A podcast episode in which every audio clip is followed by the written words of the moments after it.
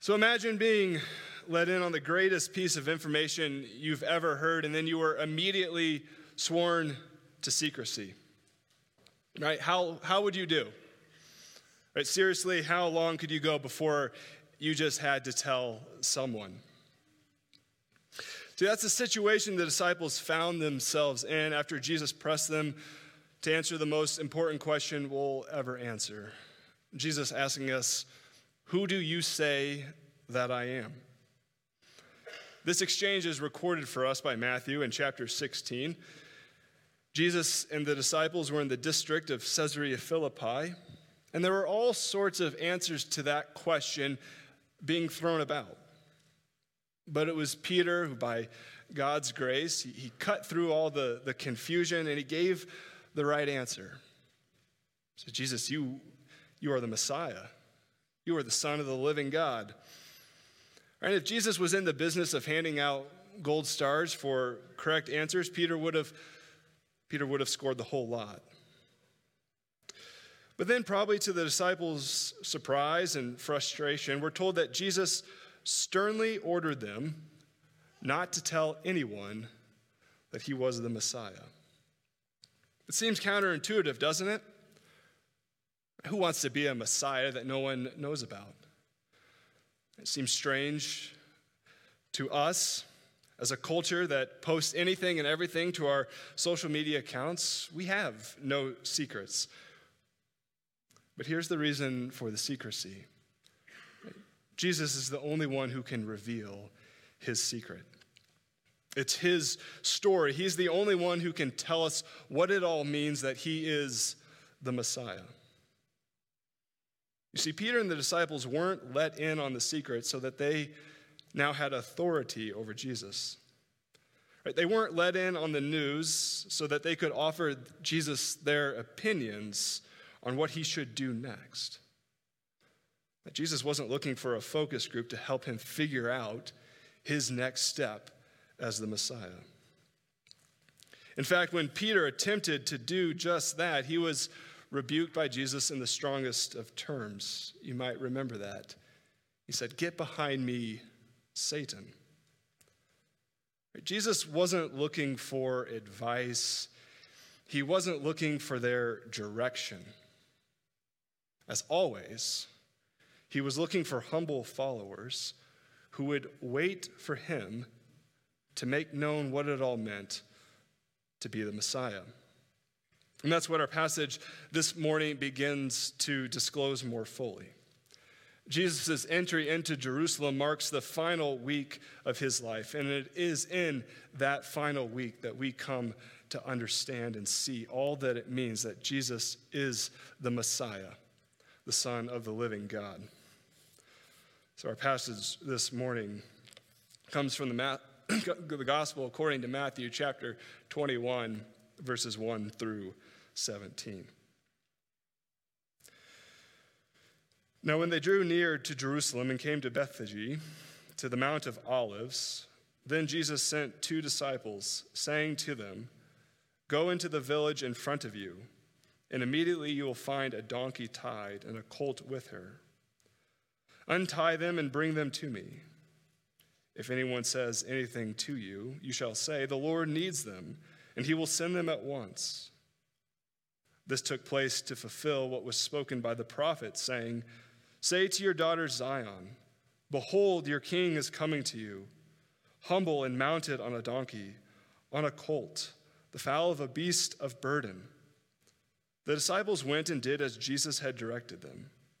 They brought the donkey and the colt and put on them their cloaks, and he sat on them. Most of the crowd spread their cloaks on the road, and others cut branches from the trees and spread them on the road. And the crowds that went before him and that followed him were shouting, Hosanna to the Son of David! Blessed is he who comes in the name of the Lord! Hosanna in the highest! And when he entered Jerusalem, the whole city was stirred up, saying, Who is this? And the crowd said, This is the prophet Jesus from Nazareth of Galilee. And Jesus entered the temple and drove out all who sold and bought in the temple, and he overturned the tables of the money changers and the seats of those who sold pigeons. he said to them, It is written, My house shall be called a house of prayer, but you make it a den of robbers. And the blind and the lame came to him in the temple, and he healed them. But when the chief priests and scribes saw the wonderful things that he did, and the children crying out in the temple, Hosanna to the Son of David, they were indignant. And they said to him, Do you hear what these are saying? And Jesus said to them, Yes.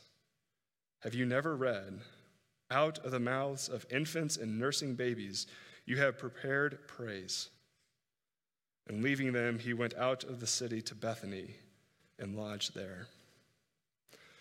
As the grass withers and the flower fades,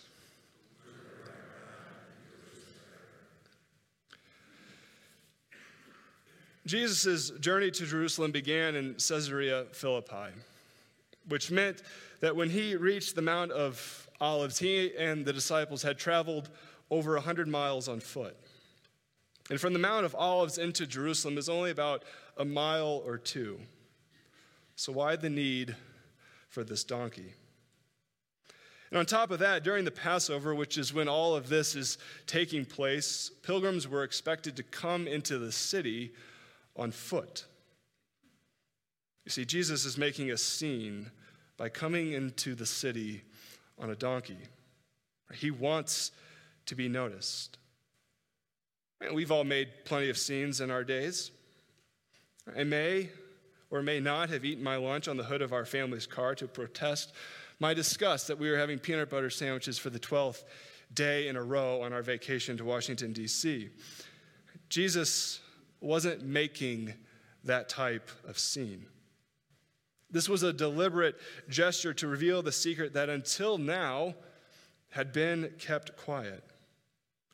Jesus was making his way into Jerusalem in such a way that no one, no one could miss the meaning of it all.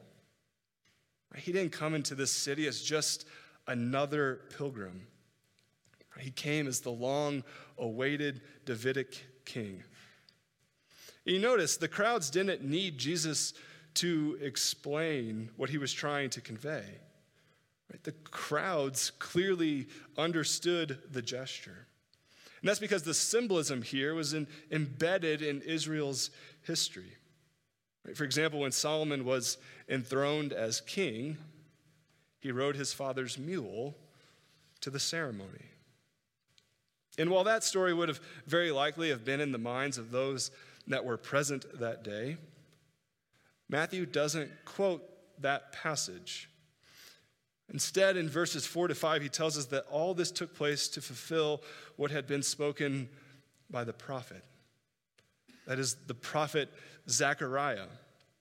The exact passage there is, is from Zechariah 9, verses 9 to 10. And it's all about Israel's king coming to Jerusalem and establishing universal peace, establishing worldwide dominion. And so listen to verse 10. It says, I will cut off the chariot from Ephraim and the war horse from Jerusalem, and the battle bow shall be cut off. And he, the king, shall speak peace to the nations. His rule shall be from sea to sea and from the river to the ends of the earth, a universal, peaceable kingdom. The secret that is being disclosed is that the Messiah, Israel's king, is not coming to take Jerusalem by force. He's not coming to make war, but to surrender his life for our peace with God. See, the strange thing about Jesus is that when he surrenders to his enemies, when he submits to their evil designs, he gains his victory. It is through his death that he prevails. And that's not the kind of Messiah the disciples were expecting. Right? The story they would have told would have looked very different. Right? They were looking for peace, but the kind of peace that comes by shedding the blood of your enemies. Jesus secures peace, a better peace, an everlasting peace by shedding his blood. The disciples weren't readily on board with a Messiah that had to undergo great sufferings and death. A Messiah characterized by, above all else, humility. And I wonder which story we like to tell. And what I mean is, are we content with the story that Jesus reveals about himself? Are we comfortable having a humble king who doesn't need a war horse to accomplish his mission? There's a tendency in all of us to do what Peter tried to do when he learned that Jesus was, in fact, the Messiah. To rewrite the story of our suffering, humble king who calls us to follow him by surrendering our lives to his will and to his way to rewrite it in such a way that we are exempt from taking up our cross. To rewrite it in such a way that we miss that when it came time for Jesus to reveal that he was the Messiah, this long awaited king, he chose a way that emphasized his humility and his meekness. See, a humble king is an approachable king, which means that Jesus wants us to come near. He even goes so far as to say he wants us to yoke ourselves to him. That's the level of intimacy and closeness he desires, which means he doesn't see us as burdens or hindrances. He wants us near him. But he knows that we're unsure.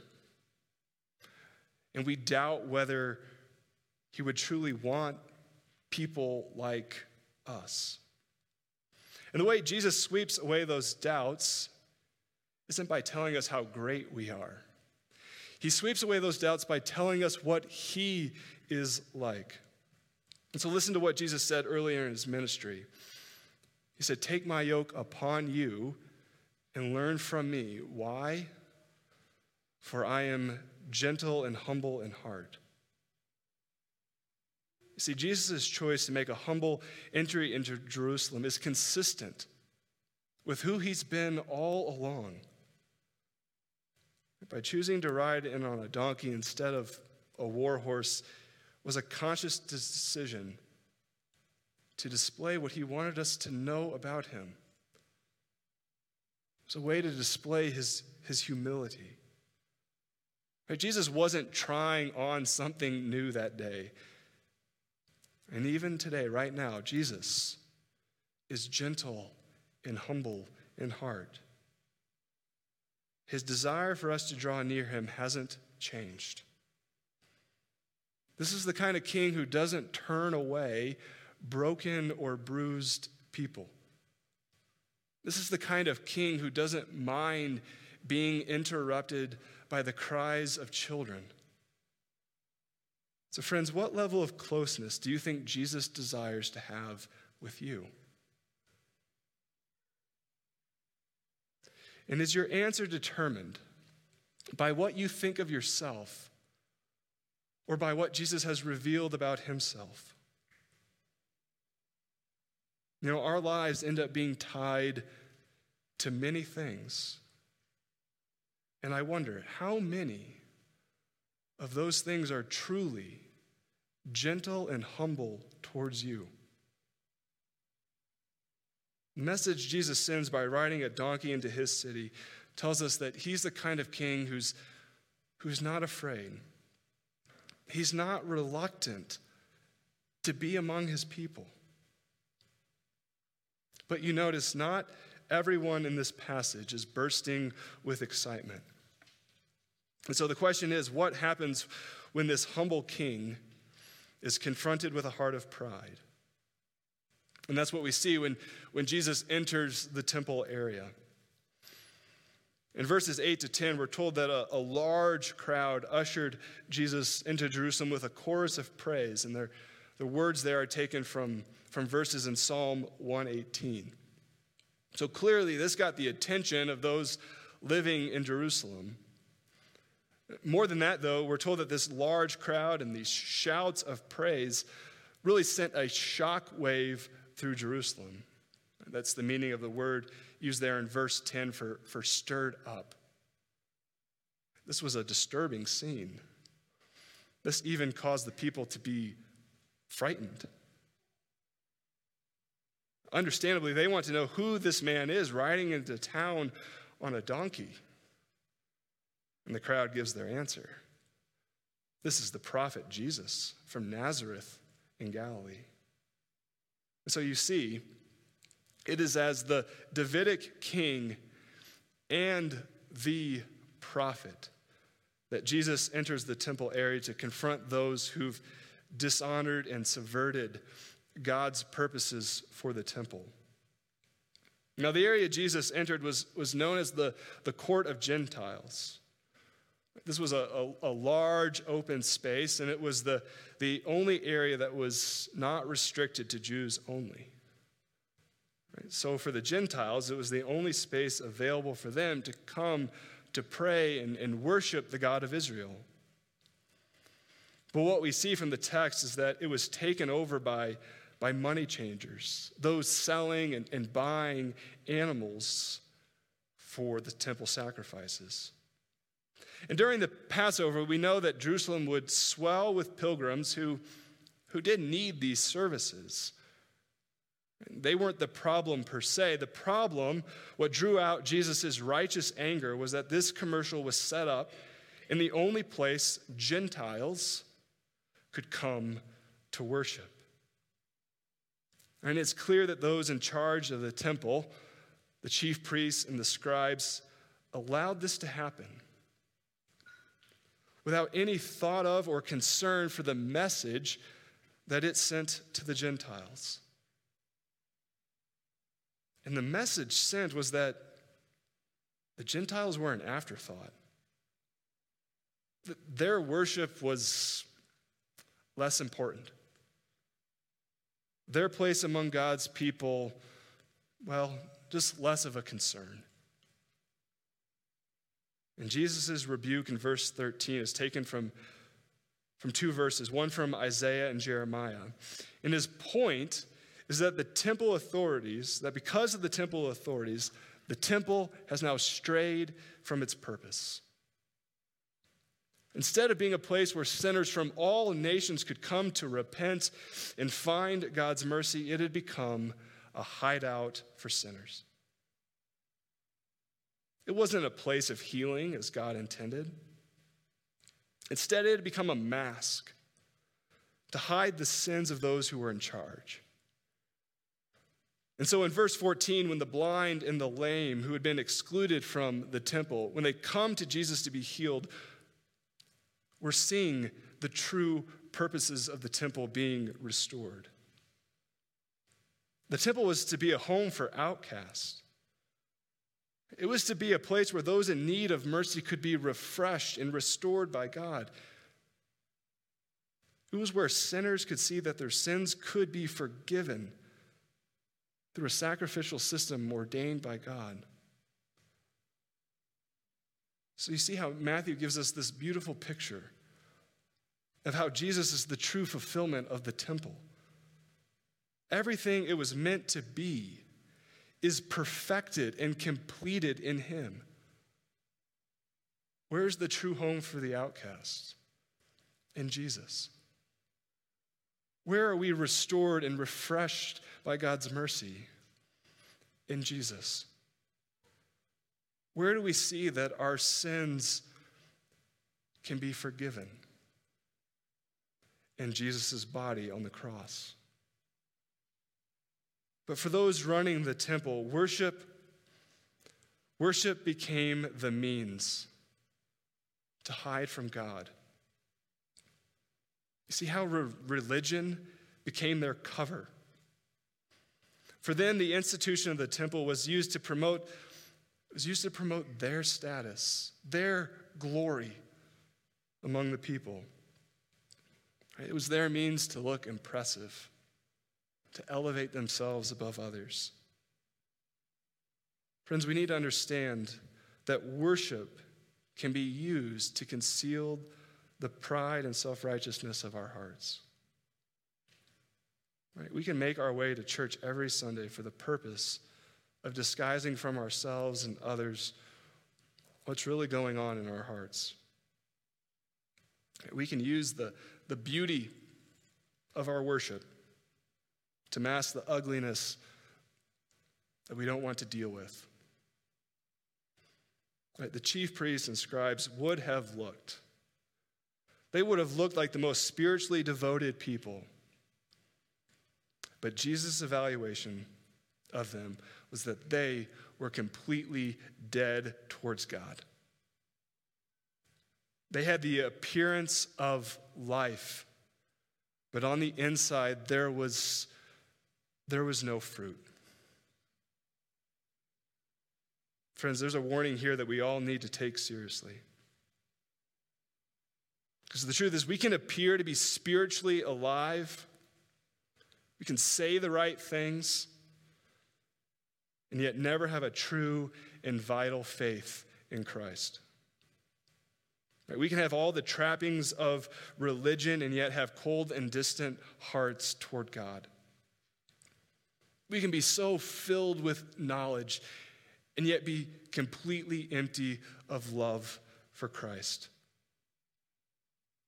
We can miss the obvious truth that what we need aren't rituals and traditions, but a Savior, a Redeemer who would die for our healing, for our purification. Friends, know that Jesus isn't fooled by appearances. Right? The temple authorities were blind. They were sadly blind to their spiritual brokenness. This is why they approached Jesus and reprimand him by asking, Do you not hear what these are saying? And do you see the sad irony? Unlearned children recognize who Jesus is, while the learned chief priests and scribes do not. Their question was intended to shame Jesus, to put the pressure on him to apologize and to reject what the large crowds were saying about him. But look at what Jesus did. He turned around after saying, Yes, I know what these are saying. He said, Have you never read? Out of the mouths of infants and nursing babies, you have prepared praise for yourself. See, that's a verse from Psalm 8 that speaks about how God is vindicated against his enemies through the praise offered by children. See, Jesus didn't back down. Instead, he turned up the heat of the controversy by applying a psalm about the worship and praise of God to himself. He was saying to those men, You know Psalm 8. Of course you do. Well, what it says about the praise of God is applicable to me because I am God. And I have come into my house and I see how you have desecrated it. You see, in the face of their scorn and rejection, Jesus was vindicated by children, small children shouting, Hosanna to the Son of David. And the role children play here is significant. And, and it reveals, I think, the major stumbling block of Jesus' detractors. And here's what I mean. When Jesus and his disciples were making their way into Jerusalem, an argument broke out among the disciples about who was, who was the greatest in the kingdom of heaven. And Jesus responded by calling a child over, over to them and saying, Truly I say to you, unless you become like children, you are never, you are never going to enter the kingdom of heaven. Whoever humbles himself like this child, Jesus said, is the greatest in the kingdom of heaven. Look, I know not all of the traits of children are admirable, But what is admirable, what Jesus is calling us to emulate, is the fact that children know they are needy. And they are unconcerned with where they rank among their peers. Have you ever seen a little child who's allowed to dress herself? They look ridiculous, but they don't care. And the problem with the temple, the temple authorities is that they've reached this place where they don't think that they are spiritually in need. And they are consumed with their social status. Why do you think the blind and the lame came flocking to Jesus in the temple? They were social outcasts in desperate need. They didn't care if they looked foolish. They knew they were in need, and they knew there was an opportunity. And so they bolted to Jesus. What a lesson that is. In the morning after this event, Jesus comes back to Jerusalem. And he was once again met by the chief priests and elders. And he told them this parable about two sons. He said, You know, the first son, when asked by his father to go work in the vineyard, answered he would not, but he later changed his mind. The second son, when asked by his father to go work in the vineyard, answered he would but he never did. And Jesus asked these educated men which of the two did the will of his father. And because they were so bright, they got the right answer. Of course, the first son. But then they stepped in it. And Jesus delivered his punchline. He said, You know, the tax collectors and prostitutes are entering the kingdom of God ahead of you because when John came to you in the way of righteousness, when John came pointing to me, you did not believe him. But these tax collectors and prostitutes who you despise, they did. You see, the will of the Father is that we would repent. It's that we would repent and put our trust in His Son. What matters is that we change. What matters is that we would humble ourselves. That's what matters. The temple authorities, they had the upper hand on everyone when it came to appearing righteous. So you see, they had the appearance of the second son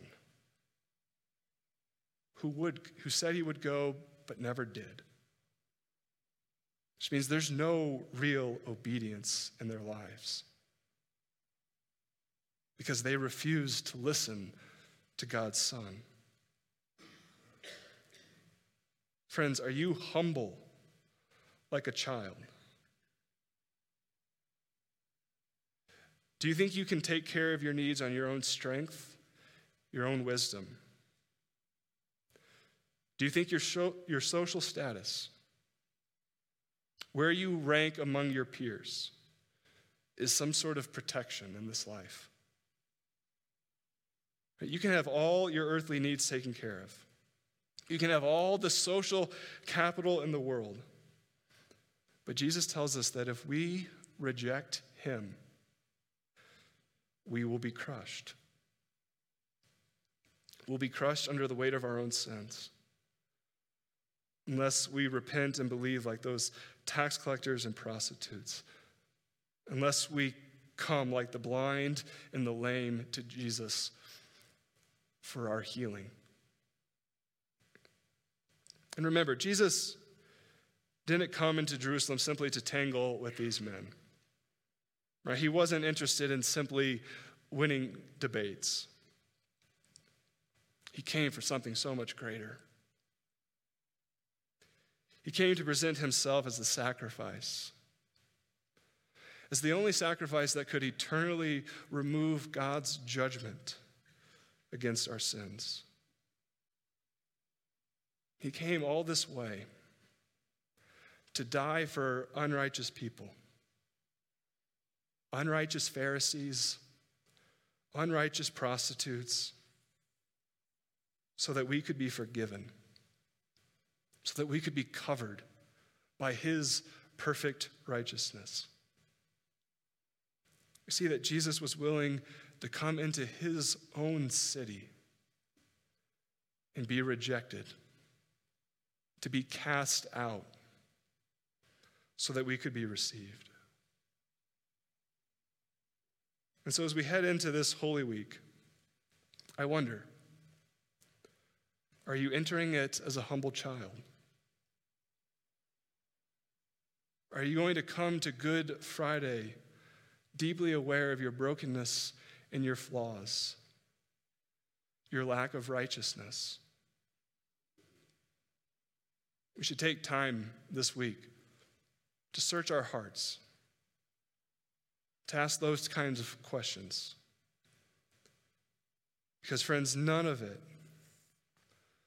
none of it will make any sense if we head into this week with hearts of pride. So let us pray. Lord God, we do confess our need to change and be transformed. Yet, Lord, we know that often we feel stuck in our sins. We look at the things that we've done and know that we cannot change them. But Lord, what good news it is to know that your grace and mercy is far greater. And being united to your Son by faith, we know that He is the power for our change and for our transformation. It is in His name that we pray. Amen.